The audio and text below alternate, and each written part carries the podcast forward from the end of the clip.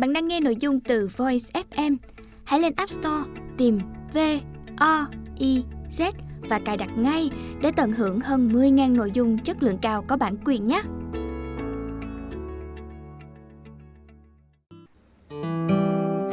Bạn đang nghe sách nói tại Voice. Mời các bạn lắng nghe quyển sách Tiền đấu với vàng, tác giả James Rickards, người dịch Lại Hùng Vân, nhà phát hành Bách Việt, giọng đọc Thỳ Duyên. Tiền đấu với vàng, đồng đô la, tiêu chuẩn vàng, chứng khoán hóa và câu chuyện kỳ lạ về hệ thống tài chính thế giới. Mục lục: lời khen tặng, lời giới thiệu, phân bổ với nội dung tiền và địa chính trị. Hai chương, chương một lời tiên tri, chương hai chân dung của thần chiến tranh. Phần hai với tựa đề tiền và thị trường sẽ bao gồm bốn chương. Chương ba sự thất bại của các thị trường. Chương bốn các thủ lĩnh tài chính mới của Trung Quốc. Chương năm đế chế Đức trỗi dậy. Chương sáu Bells, Brits và hơn thế nữa. Phần ba với tựa đề tiền bạc và sự thịnh vượng bao gồm năm chương. Chương bảy nợ, thâm hụt sách và đồng đô la. Chương tám ngân hàng trung ương của cả thế giới. Chương chín sự hồi sinh của vàng. Chương mười ngã tư đường. Chương mười một vũng xoáy. Kết luận lời bạc, lời cảm ơn. Lời khen tặng.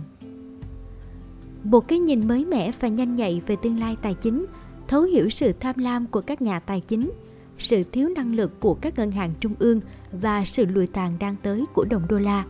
Rickards có thể đúng khi cho rằng hệ thống tiền tệ thế giới sắp lung lay. The Financial Times. Tiền đấu với vàng là một đóng góp giá trị cho lý luận kinh tế của chúng ta. Forbes. Tiền đấu với vàng của James Rickards đang tạo ra một kỷ nguyên bằng vàng thật sự cho những cuốn sách thông minh về tình trạng hiện tại của nền kinh tế toàn cầu. Politico. Tiền đấu với vàng bao gồm những ý tưởng to lớn, kích thích đã được giải thích rõ ràng và khách quan, không cần đến những tuyên bố giật gân nhưng vẫn thành công trong việc giảm đi sự khôn ngoan của thị trường thông thường. Sự hiểu biết của Rickards cho phép ông kết nối các dấu chấm theo cách mà ít người có thể. Một cuốn sách kế nhiệm xứng đáng của cuộc chiến tranh tiền tệ. John Hathaway, nhà quản lý danh mục đầu tư quỹ Gulf Corporation. Các nhà phân tích của Rickards về nghịch lý lạm phát giảm phát, những kẻ thù nguy hiểm đối với đồng đô la và chiến lược của Fed thật sự sâu sắc. Sau cuốn Các cuộc chiến tranh tiền tệ, cuốn này thậm chí còn hay hơn. Một cuốn sách tuyệt vời sẽ làm thay đổi suy nghĩ của bạn về thế giới, và cuốn sách này làm được điều đó. Don Young, thành viên Ủy ban Chủ mực Kế toán Tài chính Hoa Kỳ. Lời giới thiệu. Tiền đấu với vàng bàn về sự thoái trào của đồng đô la, hay nói rộng hơn là về nguy cơ sụp đổ của hệ thống tiền tệ quốc tế. Bởi vì nếu mọi người mất niềm tin đối với đồng đô la thì không một đồng tiền nào khác có khả năng thay thế nó làm đồng tiền dự trữ của thế giới. Đồng đô la chính là hạt nhân. Nếu nó sụp đổ, toàn bộ hệ thống cũng sẽ sụp đổ theo. Mặc dù viễn cảnh sụp đổ kép này thật đáng sợ, nhưng nó hoàn toàn có thể xảy ra. Trước hết, chúng ta sẽ ngược dòng thời gian quay lại quá khứ.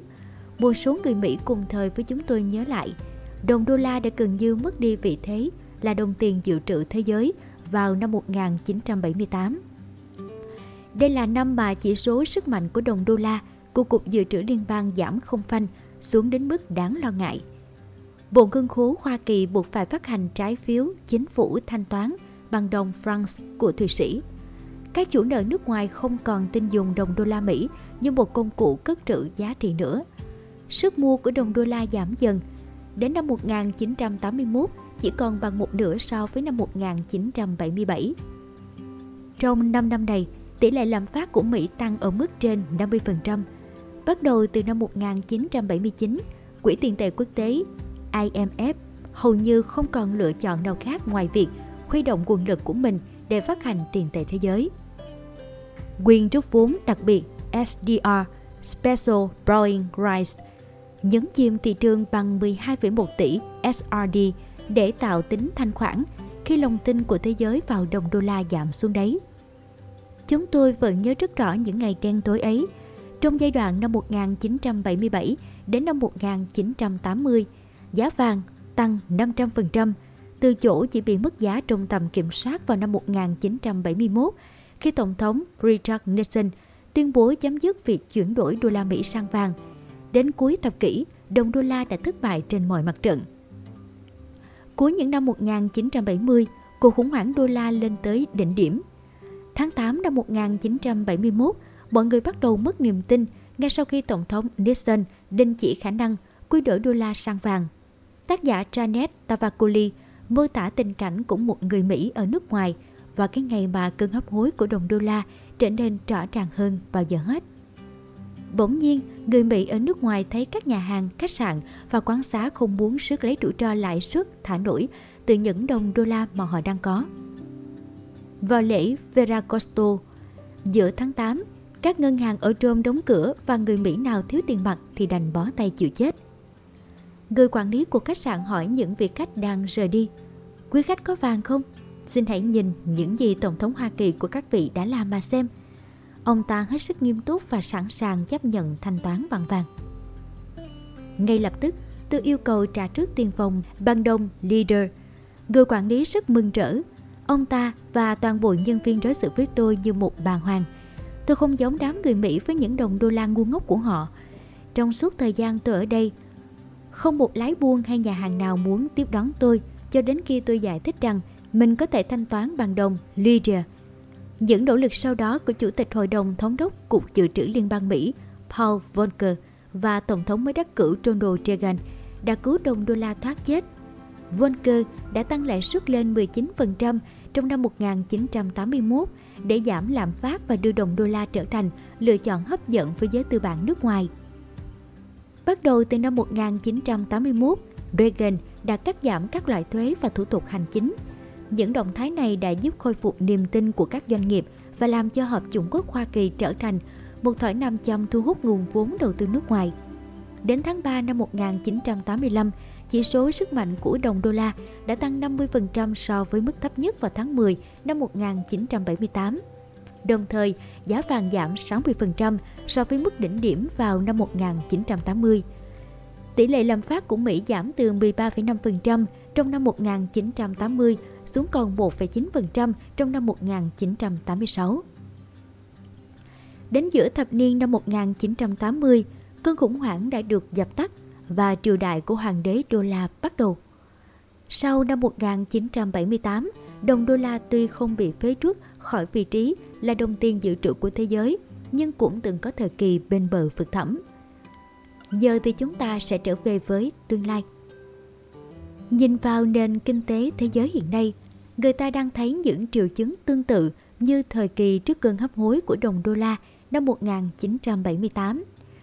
Tháng bảy năm hai nghìn không trăm mười một, chỉ số sức mạnh của đồng đô la do Cục Dự trữ Liên bang Mỹ công bố đã giảm xuống mức thấp nhất lịch sử, ở mức trên bốn phần trăm so với mức khủng hoảng hồi tháng mười năm một nghìn chín trăm bảy mươi tám. Tháng tám năm hai nghìn không trăm lẻ chín, I M F một lần nữa phải ứng cứu bằng cách phát hành một đợt S D R mới, tương đương với ba trăm mười tỷ đô la, khiến số lượng S D R đang lưu thông trên thị trường tăng thêm tám trăm năm mươi phần trăm. Đầu tháng chín, giá vàng đạt kỷ lục mới, gần một nghìn chín trăm đô la trên một ounce, cao hơn hai trăm phần trăm so với giá trung bình năm hai nghìn không trăm lẻ sáu, ngay trước khi cuộc suy thoái mới bắt đầu. Công chúng trong thế kỷ hai mươi mốt được thưởng thức phiên bản mới của John Oliver, một bộ phim truyền hình về sự sụp đổ của nền tài chính, có tên là Too Big to Fail. Tình hình năm một nghìn chín trăm bảy mươi tám và những sự kiện gần đây có nhiều điểm tương đồng kỳ lạ, nhưng không hoàn toàn giống nhau. Có một yếu tố hủy diệt thế giới trước kia mà chúng ta dễ dàng nhìn thấy, còn bây giờ thì không. Nó giống một con chó không sủa, lạm phát. Nhưng chúng ta không nghe thấy con chó sủa, không có nghĩa là nó không nguy hiểm. Những chỉ số thường được dùng để đo lường tỷ lệ lạm phát của đồng đô la Mỹ như chỉ số giá tiêu dùng hầu như không suy chuyển kể từ năm hai nghìn không trăm lẻ tám đến đây. Thậm chí trong một vài tháng nhất định, nền kinh tế Hoa Kỳ còn chứng kiến sự giảm phát nhẹ. Lạm phát đã xảy ra ở Trung Quốc, nơi chính phủ định giá lại đồng nhân dân tệ để giảm sức hấp dẫn của nó, và ở Brazil, nơi tình trạng giá cả leo thang trong những dịch vụ cơ bản như xe buýt đã châm ngòi cho nhiều cuộc bạo động. Lạm phát giá thực phẩm cũng là một yếu tố góp phần gây ra các cuộc biểu tình trong giai đoạn đầu của làn sóng mùa xuân Ả Rập. Thế nhưng, nước Mỹ vẫn kiểm soát tốt đồng tiền của mình. Quan sát kỹ hơn, chúng ta sẽ thấy một nền tiểu thủ công nghiệp đang sử dụng những phương pháp luận từ thời trước năm một nghìn chín trăm chín mươi chín. Những giỏ hàng hóa, dịch vụ thay thế khác thể hiện tốt hơn về tình hình lạm phát mà người Mỹ đang thực sự phải đối mặt. Để tính toán các chỉ số giá của Mỹ, chúng đưa ra nhiều dấu hiệu cảnh báo, vì các phương pháp xác định lạm phát khác cho thấy tỷ lệ lạm phát hàng năm của Mỹ là trên chín phần trăm thay vì hai phần trăm như trong tài liệu mà chính phủ công bố. Bất cứ ai đi mua sữa, bánh mì hay xăng dầu chắc chắn sẽ đồng ý với con số cao hơn. Mặc dù có thể những số liệu thống kê ảm đạm này rất thuyết phục, nhưng chúng lại hầu như không ảnh hưởng gì đến các thị trường tiền tệ quốc tế hay chính sách của Cục Dự trữ Liên bang. Để hiểu rõ những mối đe dọa đối với đồng đô la cũng như phản ứng khả dĩ trong các quyết sách của Fed, chúng ta cần phải xem xét đồng đô la trên quan điểm của Fed. Từ góc nhìn này, lạm phát không phải là mối đe dọa. Ngược lại, đối với họ, tỷ lệ lạm phát cao hơn vừa là lời giải cho cuộc khủng hoảng nợ, vừa là một mục tiêu chính sách. Chính sách ưu tiên lạm phát pro-inflation này là cánh cổng dẫn đến thảm họa, ngay cả khi các nhà phân tích của Fed cũng phải vào đầu bứt tai trước sự vắng mặt quá rõ ràng của lạm phát trong đợt in tiền lớn chưa từng có của Cục Dự trữ Liên bang và các ngân hàng trung ương khác. Nhiều người thắc mắc tại sao Fed có thể tăng lượng cung tiền tệ cơ sở lên bốn trăm phần trăm kể từ năm hai nghìn không trăm lẻ tám đến nay mà không hề để xảy ra tình trạng lạm phát. Nhưng chúng ta có hai cách giải thích hết sức thuyết phục và chúng dự báo tiềm năng sụp đổ. Một, thứ nhất, nền kinh tế Mỹ đang bị tổn hại về mặt cấu trúc, bởi vậy những đồng tiền dễ kiếm không thể đem lại lợi ích tối ưu. Hai, thứ hai, lạm phát đang diễn ra. Cả hai cách giải thích này đều đúng, quả thực nền kinh tế Mỹ đang tan rã và lạm phát đang tăng lên. Tiền đấu với vàng sẽ xem xét hai sự kiện trên theo một cách đặc biệt. Các chương trong cuốn sách này sẽ nghiên cứu thận trọng những công cụ kinh tế tiêu chuẩn như các mô hình cân bằng, dựng phép đo giá trị rủi ro, value at risk và các hệ số tương quan giả định. Bạn sẽ thấy rằng những mô hình cân bằng tổng quát đang được sử dụng rộng rãi, trở nên vô nghĩa trong tình trạng cân bằng hỗn loạn hoặc cân bằng kép. Nền kinh tế thế giới chưa đạt đến sự bình thường mới, thay vào đó, nó chỉ đang trong hành trình từ cũ đến mới mà không hề có la bàn hay bản đồ định hướng. Giờ đây sự hỗn loạn mới chính là bình thường. Mối nguy hiểm đến từ cả bên trong lẫn bên ngoài. Chúng ta đang tin tưởng một cách sai lầm rằng các ngân hàng trung ương sẽ cứu vãn tình thế. Sự thật là họ đang phá hoại thị trường của chúng ta. Những mô hình giá trị rủi ro mà Powell và các nhà điều hành sử dụng để đo lường hậu quả của chứng khoán phái sinh thật nực cười.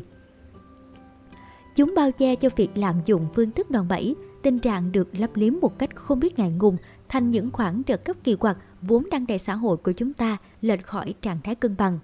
Khi các chi phí ẩn hiện hình và người nộp thuế một lần nữa loay hoay với đống hóa đơn, thì các chủ ngân hàng sẽ thảnh thơi giấu mình trong biệt thự và du thuyền sang trọng của họ. Những gã khổng lồ của nền tài chính sẽ giải thích với đám phóng viên nhẹ dạ cả tin và cả các chính trị gia đã được đút lót rằng lần sụp đổ mới này là điều mà họ không lường trước được. Trong khi người Mỹ từ chối việc đối mặt với những sự thật về nợ nần và thâm hụt ngân sách, thì rất nhiều quốc gia khác trên toàn cầu đang hàng ngày gia tăng sức ép lên đồng đô la. Chúng ta nghĩ rằng bản vị vàng đã lùi vào lịch sử, nhưng ngày nay vàng đang dần chiếm ưu thế trên khắp thế giới, và điều này có thể báo hiệu một sự quay trở lại với chế độ bản vị vàng. Chúng ta đang đánh giá quá thấp về những mối nguy hiểm từ một cuộc tấn công tài chính trên quy mô siêu lớn và những rủi ro của một cuộc chiến tranh tài chính mang tầm quốc tế. Phân tích hồi quy và các vấn đề tương quan, những công cụ ưa thích của các nhà phân tích định lượng tài chính và các nhà kinh tế học, hoàn toàn không hiệu quả trong việc đối phó với rủi ro phía trước. Những phép phân tích này giả định rằng tương lai giống với quá khứ ở một chừng mực nào đó. Lịch sử là một thầy giáo tuyệt vời, nhưng những giả thiết của các chuyên gia phân tích định lượng tài chính lại ẩn chứa những sai lầm chết người. Sai lầm thứ nhất là khi nhìn về quá khứ, tầm nhìn không đủ xa. Hầu hết dữ liệu liên quan đến phố Wall đều chỉ bao quát mười, hai mươi hoặc ba mươi năm về trước. Những nhà phân tích cẩn thận, thấu đáo hơn sẽ sử dụng hàng loạt dữ liệu thu thập được trong một trăm năm và tìm kiếm phương pháp thay thế phù hợp cho công cụ đo lường nào không tồn tại trong quá khứ. Tuy nhiên, hai sự sụp đổ của hai nền văn minh lớn nhất trong lịch sử là thời đại đồ đồng và đế chế La Mã diễn ra cách nhau một nghìn sáu trăm năm, và đế chế La Mã là cách thời đại của chúng ta một nghìn sáu trăm năm. Nói như vậy không phải để ám chỉ việc nền văn minh của chúng ta lại sắp sụp đổ một lần nữa. Chúng tôi đơn thuần chỉ muốn đưa ra tầm nhìn cực kỳ hạn chế mà phần lớn các phép phân tích hồi quy đang áp dụng. Sai lầm thứ hai liên quan đến thực tế là các chuyên gia phân tích định lượng tài chính không hiểu rõ các mô hình động lực học đo lường quy mô. Scaling Dynamics vốn đang gạt bỏ một số công cụ đo lường rủi ro ra khỏi lịch sử. Vì rủi ro tiềm năng là hàm số mũ của quy mô hệ thống, và vì quy mô của hệ thống tài chính được đo lường bởi chứng khoán phái sinh không tồn tại, nên rủi ro cũng không tồn tại. Mặc dù từ sụp đổ áp dụng do đồng đô la nghe có vẻ hơi giống trong Khải Huyền, cuốn sách cuối cùng của Tân Ước, nhưng nó mang một ý nghĩa hết sức thực tế. Sụp đổ đơn giản là việc người dân và các ngân hàng mất niềm tin vào sức mua tương lai của đồng đô la. Kết quả là những ai có đô la sẽ tránh xa nó bằng cách chi tiêu nhanh hơn hoặc mua sắm tài sản hữu hình. Sự thay đổi nhanh chóng trong hành vi này khiến cho lãi suất cao hơn, lạm phát nghiêm trọng hơn và quá trình tích lũy tư bản tan rã. Kết quả cuối cùng có thể là tình trạng giảm phát tương tự những năm một nghìn chín trăm ba mươi hoặc lạm phát tương tự những năm một nghìn chín trăm bảy mươi hoặc cả hai. Sự sụp đổ đang diễn ra của đồng đô la cũng như của hệ thống tiền tệ quốc tế là điều hoàn toàn có thể thấy trước. Đây không phải là một kết luận mang tính khiêu khích. Hệ thống tiền tệ quốc tế đã sụp đổ ba lần trong một thế kỷ qua, vào các năm một nghìn chín trăm mười bốn, một nghìn chín trăm ba mươi chín và năm một nghìn chín trăm bảy mươi mốt. Mỗi lần như vậy kéo theo cả một thời kỳ hỗn loạn. Lần sụp đổ năm một nghìn chín trăm mười bốn là hệ quả của chiến tranh thế giới thứ nhất. Theo sau đó là những giai đoạn lạm phát phi mã và suy thoái luân phiên từ một nghìn chín trăm mười chín đến một nghìn chín trăm hai mươi hai, trước khi ổn định trở lại vào giữa thập niên một nghìn chín trăm hai mươi. Tuy nhiên đi kèm với đó là một chế độ bản vị vàng nhiều sai sót, nhân tố đưa thế giới đến lần sụp đổ mới trong thập niên một nghìn chín trăm ba mươi. Chiến tranh thế giới lần hai là nguyên nhân gây ra cuộc sụp đổ một nghìn chín trăm ba mươi chín và lại ổn định một lần nữa nhờ hệ thống Bretton Woods được thiết lập vào năm một nghìn chín trăm bốn mươi bốn. Lần sụp đổ năm một nghìn chín trăm bảy mươi mốt xảy ra do lệnh cấm chuyển đổi đô la thành vàng của Nixon, mặc dù quyết định này đã được xem xét trong nhiều năm trước đó. Tiếp nối sự kiện này lại là một giai đoạn hỗn loạn khác, gần như đẩy đồng đô la đến bờ vực sụp đổ vào năm một nghìn chín trăm bảy mươi tám. Lần sụp đổ sắp tới cũng giống như những lần trước, có thể liên quan tới chiến tranh, vàng hoặc tình trạng hỗn loạn, hoặc cả ba. Cuốn sách này chỉ đề cập đến những mối đe dọa gần nhất đối với đồng đô la, những sự kiện nhiều khả năng sẽ xảy ra trong một vài năm tới, đó là chiến tranh tài chính, giảm phát, lạm phát phi mã và sự sụp đổ của thị trường. Chỉ những quốc gia và cá nhân nào chuẩn bị sẵn sàng ngay hôm nay thì mới sống sót được qua cơn cuồng phong đang ập đến. Tiền đấu với vàng không sử dụng những phương pháp đầy tính mị dân mặc cho chúng rất phổ biến, mà dựa vào lý thuyết về độ phức hợp Complexity Theory và coi đây là thấu kính tốt nhất để xem xét những rủi ro hiện tại cũng như hệ quả có thể xảy ra trong tương lai. Thị trường vốn là hệ thống phức tạp hơn bất cứ hệ thống nào khác. Lý thuyết về độ phức hợp tương đối mới mẻ trong lịch sử khoa học, nhưng trong sáu mươi năm tồn tại, nó đã được ứng dụng rộng rãi để nghiên cứu thời tiết, động đất, các mạng lưới xã hội và những hệ thống kết nối chằng chịt khác. Lý thuyết này chỉ mới được áp dụng cho thị trường vốn trong thời gian gần đây, nhưng nó đã đem lại nhiều hiểu biết sâu sắc về các phép đo độ rủi ro và sự biến động của giá cả, những nhân tố có khả năng dự báo chính xác hơn so với các phương pháp truyền thống. Như các bạn sẽ thấy, lần sụp đổ tài chính tiếp theo sẽ là vô tiền khoáng hậu, nhưng một tầm nhìn sáng suốt hơn về những biến cố đang diễn ra trên thị trường tài chính thế giới có thể giúp các nhà đầu tư suy nghĩ thấu đáo về những chiến lược tối ưu. Trong phần kết luận của cuốn sách, các bạn sẽ tìm thấy một số khuyến nghị.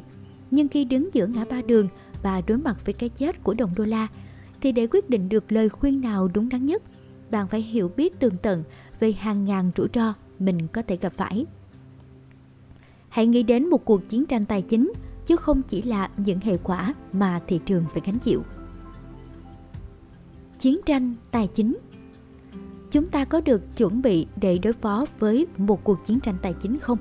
Sự điều khiển chiến tranh tài chính khác với sự cạnh tranh thông thường về kinh tế giữa các quốc gia, vì nó liên quan đến những hành động hiểm ác một cách có chủ ý, thay vì những hành động cạnh tranh đơn thuần. Các bên tham gia cuộc chiến sẽ sử dụng chứng khoán phái sinh và xâm nhập vào các sàn giao dịch để gây tổn thất, kích động khiến cho mọi người hoang mang và cuối cùng là làm tê liệt nền kinh tế của đối thủ. Chiến tranh tài chính vừa sang hành động gián điệp công nghiệp vốn xuất hiện từ đầu những năm một nghìn tám trăm, khi một người Mỹ là Francis Cabot Lowell ghi nhớ bản thiết kế máy dệt của người Anh rồi về nước vẽ lại. Vũ khí trong cuộc chiến tài chính hiện đại bao gồm các quỹ đồ cơ trá hình và các cuộc tấn công mạng có khả năng gây tổn hại hệ thống nhập lệnh để giả mạo một đợt bán tháo cổ phiếu Apple, Google hay I B M. Những người ủng hộ lý thuyết thị trường hiệu quả nghi ngờ những chiến thuật tinh vi như vậy sẽ nhanh chóng thất bại trong việc nhìn ra điểm yếu này của thị trường. Mục tiêu của chiến tranh tài chính không phải là tối đa hóa sự giàu có, mà là chiến thắng.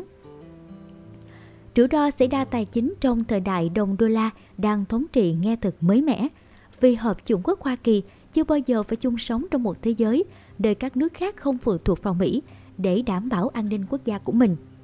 Ngay cả khi đồng đô la suy yếu nhất vào năm một nghìn chín trăm bảy mươi tám, Đức, Nhật và những nước xuất khẩu dầu mỏ khác vẫn phải tìm cách chống đỡ cho nó vì họ phụ thuộc rất nhiều vào sự bảo trợ của Mỹ trước mối đe dọa từ Xô Viết. Ngày nay, tình hình an ninh của các quốc gia như là Nga, Trung Quốc và Iran không cần dựa vào Hoa Kỳ, thậm chí họ còn thấy lợi ích nào đó từ một nước Mỹ bị tổn thương về mặt kinh tế. Các thị trường vốn giờ đây đã trở thành vấn đề chiến lược và cả giới chuyên gia phân tích của Phú Quốc lẫn các nhà hoạch định chính sách ở Washington đều hiểu một cách hết sức mập mờ về thế giới mới này, trong khi họ chính là những người cần nắm rõ nhất về tác động của sự biến chuyển nói trên. Lạm phát. Những lời chỉ trích của Richard Nixon về Lenin vào đầu thế kỷ mười tám và John Maynard Keynes trong thế kỷ hai mươi giống nhau ở chỗ, cả hai đều cho rằng lạm phát là kẻ hủy diệt giấu mặt đối với tiền tiết kiệm, vốn và sự tăng trưởng kinh tế. Lạm phát thường bắt đầu một cách rất tinh vi và đến khi người ta nhận ra nó thì nó đã đi được những bước đáng kể rồi. Tình trạng chậm trễ trong việc nắm bắt sự hình thành và tiến triển của lạm phát vốn hết sức quan trọng đối với các ngân hàng trung ương được gọi là ảo giác tiền tệ, money illusion, cụm từ dùng để chỉ một nhận thức rằng tài sản thực đang được tạo nên, từ đó tinh thần động vật mà Keynes đề xuất được đánh thức. Chỉ đến sau này, người ta mới vỡ lẽ ra rằng các ngân hàng và nhà đầu tư tinh ranh đã ăn trọn dỗ tài sản đó, còn người dân hàng ngày sẽ bị bỏ lại với chỗ tiền tiết kiệm, lương hưu và bảo hiểm nhân thọ bị mất giá. Năm một nghìn chín trăm sáu mươi và năm một nghìn chín trăm bảy mươi là một ví dụ tốt để minh họa cho khái niệm ảo giác tiền tệ. Từ năm một nghìn chín trăm sáu mươi mốt đến năm một nghìn chín trăm sáu mươi lăm, tỷ lệ lạm phát bình quân hàng năm của Mỹ là một phẩy hai mươi bốn phần trăm. Trong năm một nghìn chín trăm sáu mươi lăm, Tổng thống Lyndon Johnson áp dụng chính sách súng và bơ. Súng tượng trưng cho cuộc chiến kéo dài ở Việt Nam, bơ tượng trưng cho chương trình phúc lợi đại xã hội, khơi nguồn cho một đợt chi tiêu tốn kém khủng khiếp và đẩy ngân sách vào tình trạng thâm hụt. Cục dự trữ liên bang đổ tiền vào chính sách này cho đến tận khi Tổng thống Nixon tái đắc cử vào năm một nghìn chín trăm bảy mươi hai. Ban đầu lạm phát nhích từng chút một, tăng lên hai phẩy chín phần trăm vào năm một nghìn chín trăm sáu mươi sáu và ba phẩy một phần trăm vào năm một nghìn chín trăm sáu mươi bảy. Sau đó, nó diễn biến phức tạp ngoài tầm kiểm soát, đạt mức năm phẩy bảy phần trăm vào năm một nghìn chín trăm bảy mươi và chạm đỉnh mười ba phẩy năm phần trăm vào năm một nghìn chín trăm tám mươi. Đến tận năm một nghìn chín trăm tám mươi sáu, tỷ lệ lạm phát mới quay về ở mức một phẩy chín phần trăm, mức trung bình của những năm đầu thập niên một nghìn chín trăm sáu mươi. Giai đoạn năm một nghìn chín trăm sáu mươi đến năm một nghìn chín trăm bảy mươi để lại hai bài học có thể áp dụng hoàn hảo cho ngày nay. Bài học thứ nhất, trước khi người dân kịp nhận ra thì lạm phát có thể đã diễn biến hết sức nghiêm trọng. phải đến tận năm một nghìn chín trăm bảy mươi tư. chín năm kể từ khi lạm phát bắt đầu, nó mới trở thành một vấn đề có sức nặng về mặt chính trị và là mối quan tâm hàng đầu của chính sách công. Sự chậm trễ trong hành động và nhận thức này chính là bản chất của ảo giác tiền tệ. Bài học thứ hai, một khi nhận thức về lạm phát thay đổi thì sẽ vô cùng khó thiết lập lại. Trong thời kỳ chiến tranh Việt Nam, phải mất chín năm để người dân Mỹ bình thường tập trung vào lạm phát, thêm mười một năm nữa để định hình lại những kỳ vọng của họ. Lăn một tảng đá xuống chân đồi bao giờ cũng nhanh hơn nhiều so với khi đẩy nó lên đỉnh. Gần đây hơn, kể từ năm hai nghìn không trăm lẻ tám đến nay, Cục Dự trữ Liên bang đã in hơn ba nghìn tỷ tiền mới mà không làm lạm phát ở Mỹ tăng nhiều. Tuy nhiên, Fed vẫn định ra mức tỷ lệ lạm phát tối thiểu là hai phẩy năm phần trăm hoặc có thể cao hơn, và họ sẽ không hạn chế in tiền cho đến khi đạt được mục tiêu đó. Đối với Fed, lạm phát là một cách để làm giảm bớt giá trị thực của nợ công của Mỹ và tránh được bóng ma lạm phát. Thế nhưng cách này tiềm ẩn một rủi ro lớn.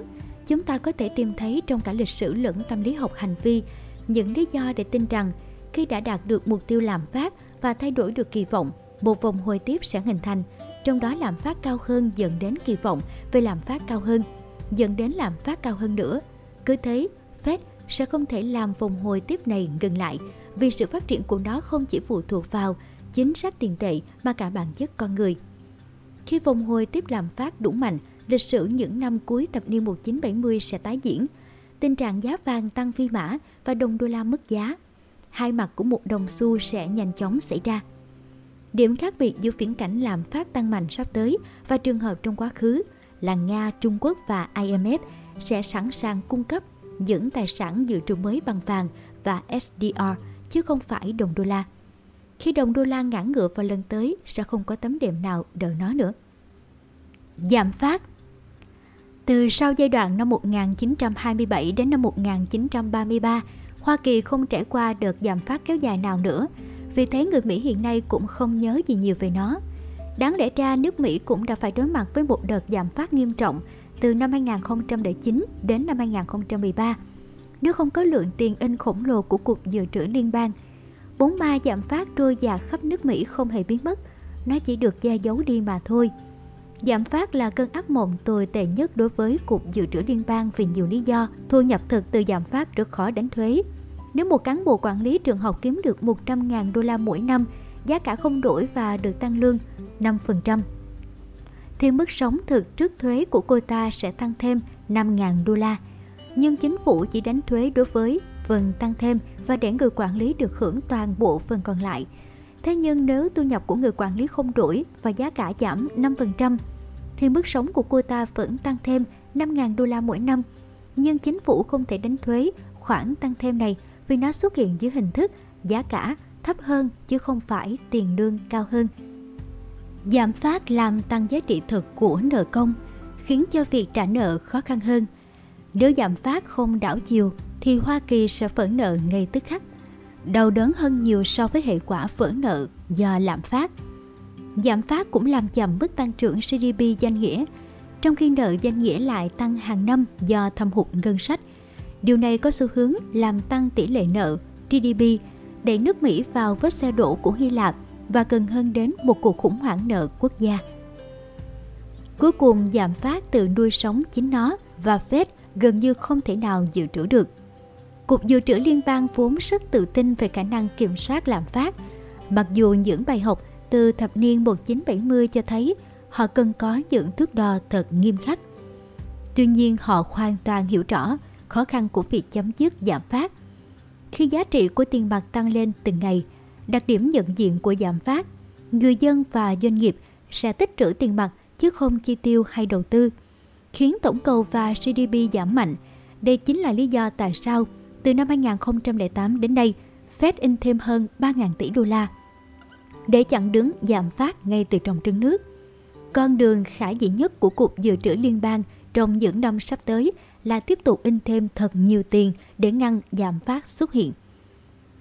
Giả định mà Fed đang áp dụng là bất cứ hệ quả nào của lạm phát cũng có thể được giải quyết ổn thỏa trong một khoảng thời gian hợp lý. Trong quá trình không ngừng in tiền để ngăn chặn giảm phát, nhiều khả năng Fed sẽ chạm tới những giới hạn về mặt chính trị đối với việc in tiền. Có lẽ là khi bản cân đối kế toán của nó vượt quá năm nghìn tỷ đô la hoặc khi nó bị đánh giá là không có khả năng trả nợ trên cơ sở hạch toán theo giá thị trường. Đến lúc đó, các thống đốc của Fed có thể chọn cách thử vận may với giảm phát. Trong kịch bản khiêu vũ của quỹ Satan này, Fed sẽ dựa vào chính sách tài khóa để giữ cho tổng cầu ổn định, hoặc giảm phát có thể vẫn sẽ xuất hiện bất chấp việc in tiền. Kịch bản này xảy ra khi Fed đứng từ trên trực thăng vung vãi tiền xuống, nhưng người dân không chút đoán hoài vì nhặt tiền lên đồng nghĩa với chấp nhận gánh thêm nợ. Trong cả hai kịch bản, nước Mỹ đều sẽ trở về năm một nghìn chín trăm ba mươi và đối mặt với nạn lạm phát vượt tầm kiểm soát. Trước tình hình đó, cách duy nhất để nước Mỹ chặn đứng lạm phát là ban bố sắc luật quy định giá vàng, là ví dụ bảy nghìn đô la trên một ounce, có thể cao hơn. Cục dự trữ liên bang có thể giữ vững mức giá này bằng cách sử dụng vàng ở Fort Knox để thay mặt ngân khố chỉ đạo hoạt động của thị trường mở. Fed có thể mua vàng với giá sáu nghìn chín trăm đô la trên một ounce và bán ra với giá bảy nghìn một trăm đô la trên một ounce để duy trì mức giá bảy nghìn đô la trên một ounce. Mục đích ở đây không phải để làm giàu cho người sở hữu vàng mà là để tái thiết lập mức giá chung. Những bước đi như trên có thể không khả thi nhưng chúng sẽ hiệu quả. Vì mọi thứ đều tác động qua lại lẫn nhau nên việc giá trị trồng đô la quy đổi ra vàng bị giảm xuống sẽ nhanh chóng được phản ánh qua việc giá đô la quy đổi ra tất cả những thứ khác tăng lên. Việc một ounce vàng giá bảy nghìn đô la cũng đồng nghĩa với việc một thùng dầu giá bốn trăm đô la và một ounce bạc giá một trăm đô la. Sự quay lại của giảm phát có thể được chặn đứng nếu đồng đô la bị giảm giá trị so với vàng. Như trường hợp năm một nghìn chín trăm ba mươi ba, khi Mỹ quy định lại giá trị của vàng từ hai mươi phẩy sáu mươi bảy đô la trên một ounce lên ba mươi lăm đô la trên một ounce, tức là giá trị đồng đô la bị giảm bốn mươi mốt phần trăm. Nếu Hoa Kỳ lại một lần nữa đối mặt với lạm phát nghiêm trọng, thì giảm giá trị đồng đô la là phương thuốc duy nhất, bởi ngoài nó ra không còn giải pháp nào khác khi cách in tiền đã thất bại. Sự sụp đổ của thị trường. Viễn cảnh thị trường sụp đổ phụ thuộc vào rủi ro hệ thống, không phụ thuộc vào chính sách kinh tế nền tảng. Rủi ro thị trường sụp đổ bị phóng đại bởi trình độ quản lý, điều hành kém cỏi và sự tham lam của các ngân hàng. Lý thuyết về độ phức tạp chính là công cụ thích hợp để phân tích rủi ro này. Trong quá trình phân tích này, bước đầu tiên, chúng ta phải hiểu rằng các thị trường vốn bao gồm cả bốn đặc tính đặc trưng của những hệ thống phức tạp. một. Cơ quan đoàn thể đa dạng. Hai. Không có tính kết nối. Ba. Phụ thuộc lẫn nhau. Và bốn. Hành vi có tính thích nghi. Việc kết luận rằng thị trường vốn là hệ thống phức tạp có rất nhiều ý nghĩa đối với công tác điều hành và quản trị rủi ro. Ý nghĩa thứ nhất, công cụ thích hợp để đo lường rủi ro là tổng giá trị giả định của chứng khoán phái sinh, không phải giá trị thuần. Tổng quy mô vị thế chứng khoán phái sinh của tất cả các ngân hàng hiện nay là trên sáu trăm năm mươi nghìn tỷ đô la, cao gấp hơn chín lần giê đê pê toàn cầu. Ý nghĩa thứ hai, bi kịch lớn nhất có thể xảy ra trong một hệ thống phức tạp là một hàm số mũ phi tuyến tính của quy mô hệ thống. Điều này nghĩa là khi quy mô hệ thống mở rộng gấp đôi hoặc gấp ba, rủi ro đứng trước thảm họa sẽ tăng lên theo thừa số của mười hoặc một trăm. Đây cũng chính là lý do những bài kiểm tra mức độ căng thẳng dựa trên các sự kiện lịch sử như ngày chín tháng mười một hay năm hai nghìn không trăm lẻ tám hoàn toàn không có giá trị. Vì quy mô hệ thống không đồng nhất sẽ dẫn đến rủi ro hệ thống không đồng nhất. Giải pháp cho rủi ro hệ thống này thực ra lại đơn giản đến không ngờ. Nhiệm vụ trước mắt là đóng cửa các ngân hàng lớn và cấm giao dịch phần lớn chứng khoán phái sinh. Các ngân hàng lớn không cần thiết đối với nền tài chính toàn cầu. Khi cần đến những khoản tiền lớn, một ngân hàng chủ trì có thể đứng ra tổ chức nghiệp đoàn ngân hàng, như đã từng làm trong quá khứ đối với các dự án hạ tầng khổng lồ như đường ống Alaska, những đoàn tàu chở dầu cực lớn và những chiếc Boeing bảy bốn bảy đầu tiên. Lợi ích của việc đóng cửa ngân hàng không phải là loại bỏ được nguy cơ ngân hàng làm ăn thất bại, mà là sự thất bại đó sẽ không trở thành mối nguy hiểm nữa. Cái giá phải trả cho nó sẽ nằm trong khả năng kiềm hãm được và không thể chia căn đến mức đe dọa toàn hệ thống. Trường hợp cấm giao dịch phần lớn chứng khoán phái sinh thậm chí còn dễ hiểu hơn nữa. Trên thực tế, chứng khoán phái sinh không kết lợi gì ngoài việc làm giàu cho các chủ nhà băng nhờ giá cả mù mờ và lừa gạt các nhà đầu tư thông qua hạch toán ngoại bảng. Bất kể những chiến lược giải tán ngân hàng lớn hay cấm chứng khoán phái sinh có mang lại lợi ích gì đi chăng nữa, thì khả năng để chúng trở thành hiện thực cũng bằng không. Vì các nhà quản lý đang sử dụng những mô hình đã lỗi thời hoặc dựa vào mô hình của chính ngân hàng, bất chấp việc chúng không thể nhận diện được rủi ro hệ thống. Quốc hội sẽ không hành động bởi vì nhìn chung, ông nghị, bà nghị nào cũng bị trói buộc bởi những khoản tiền mà các ngân hàng đổ vào hoạt động chính trị. Rủi ro từ phía ngân hàng và chứng khoán phái sinh sẽ không ngừng tăng lên và lần sụp đổ tiếp theo sẽ diễn ra ở một phạm vi chưa từng có. Vì quy mô hệ thống đã đạt đến mức lớn nhất từ trước đến nay, các nguồn lực của Cục Dự trữ Liên bang đã gần như không thể ngăn chặn một đợt sụp đổ toàn diện trong năm hai nghìn không trăm lẻ tám. Vì vậy, chúng ta nên chuẩn bị tinh thần cho một đợt sụp đổ còn lớn hơn thế sẽ chôn vùi bảng cân đối kế toán của Fed. Trong một thời kỳ tương đối yên bình mà cơ quan này đã in tới hơn ba nghìn tỷ đô la, thì trong cuộc khủng hoảng tương lai, việc in thêm ba nghìn tỷ đô la nữa hoàn toàn không khả thi về mặt chính trị. Nhiệm vụ giải cứu thế giới sẽ đặt lên vai I M F, vì họ sẽ là định chế chính thức duy nhất sở hữu một bảng cân đối kế toán sạch sẽ. I M F sẽ đối phó bằng một đợt phát hành S D R quy mô cực lớn, và thị trường tiền tệ này sẽ đặt dấu chấm hết cho vai trò là tiền tệ dự trữ hàng đầu của đồng đô la. Nguy hiểm dồn dập. Những mối đe dọa nói trên đối với đồng đô la hiện diện khắp mọi nơi. Từ bên trong là việc in tiền phô tội vạ của Fed và nguy cơ lạm phát phi mã. Từ bên ngoài là hoạt động tích trữ vàng của Nga và Trung Quốc sẽ được đề cập rõ hơn trong chương chính. Báo trước sự chuyển đổi sang một loại tài sản dự trữ mới. Ngoài ra còn vô số mối đe dọa liên quan khác. Nếu lạm phát không hình thành thì chỉ có thể đo nền kinh tế đã giảm phát vô phương cứu chữa, và phản ứng của Fed sẽ dọn đường cho sự trỗi dậy của vàng. Nga và Trung Quốc không phải là hai quốc gia duy nhất khao khát thoát khỏi sự chi phối của đồng đô la. Iran và Ấn Độ có thể dẫn đầu một cuộc cách mạng chuyển hướng sang sử dụng đồng tiền châu Á, làm tiền tệ dự trữ và các thành viên trong Hội đồng Hợp tác Vùng Vịnh.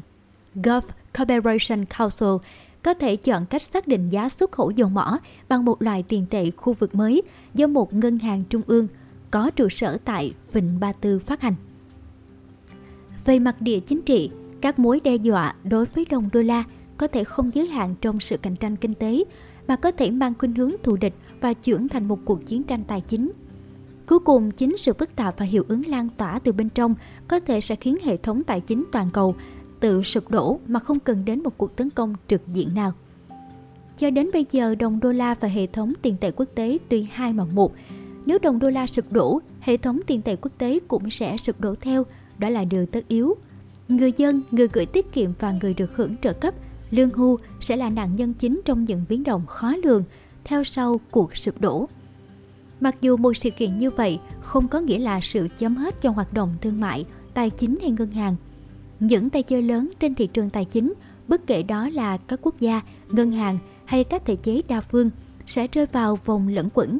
Trong khi các bộ trưởng tài chính, thống đốc ngân hàng trung ương và nguyên thủ quốc gia liên tục nhóm họp để dàn xếp luật lệ mới của cuộc chơi.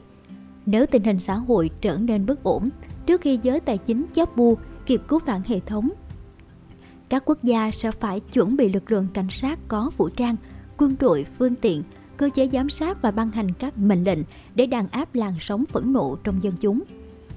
Hệ thống tiền tệ quốc tế tương lai sẽ không dựa trên đồng đô la, vì Trung Quốc, Nga, các nước khai thác dầu mỏ và các quốc gia mới nổi khác sẽ đồng tâm hiệp lực chấm dứt sự thống trị của Mỹ về mặt tiền tệ và thiết lập nên một bản vị tiền tệ mới. Việc bản vị mới này sẽ dựa trên vàng, S D R hay một mạng lưới tiền tệ dự trữ của khu vực, chúng ta còn phải chờ xem. Tuy nhiên, sự lựa chọn không có nhiều và việc nghiên cứu thấu đáo về những khả năng hàng đầu có thể đem lại cho các nhà đầu tư một lợi thế cùng cái nhìn toàn cảnh hợp lý để bảo tồn tài sản trong thế giới mới này. Hệ thống tiền tệ quốc tế đang diễn biến ngoài tầm kiểm soát, cục diện nền kinh tế thế giới đã biến đổi với những đối thủ mới, lòng trung thành đổi chủ, sự vô lý về mặt chính trị và sự thay đổi về mặt công nghệ khiến thế giới đầu tư cảm thấy rối rắm. Trong Tiền đấu với vàng, bạn sẽ lướt qua những ngày cuối cùng của đồng đô la và nhìn vào tương lai để quan sát một hệ thống mới sẽ trỗi dậy từ tro tàn của cái cũ. Hết phần giới thiệu. Bạn đang nghe nội dung từ Voice ép em. Hãy lên App Store tìm V O I Z và cài đặt ngay để tận hưởng hơn mười nghìn nội dung chất lượng cao có bản quyền nhé.